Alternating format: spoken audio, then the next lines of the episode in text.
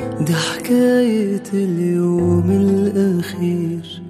بدأت مع طلوع النهار. في الفجر أبويا وأمي قاموا وهم واخدين القرار. قالوا هنمشي عشان ظروف ولموا هدومي في شنطتي. سبت اللعب فوق الرفوف. عالأرض وقعت ضحكتي.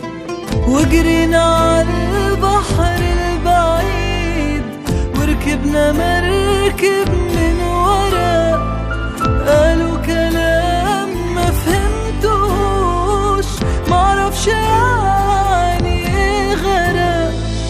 الموج عالي والمركبة مالت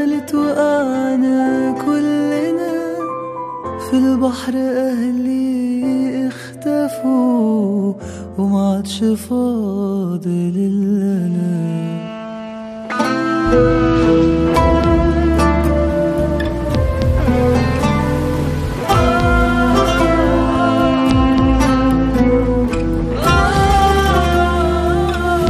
ابن نسيت اسمه والله ابن نسيت اسمه. من أمي كان فاضل يا دوب طرحة بألوان الشجر. وساعتها بس بدأت أحس يعني إيه كلمة خطر؟ كان المطر زي الدموع نازلة من عين القمر. والبحر كان عليا أحن. من قلوب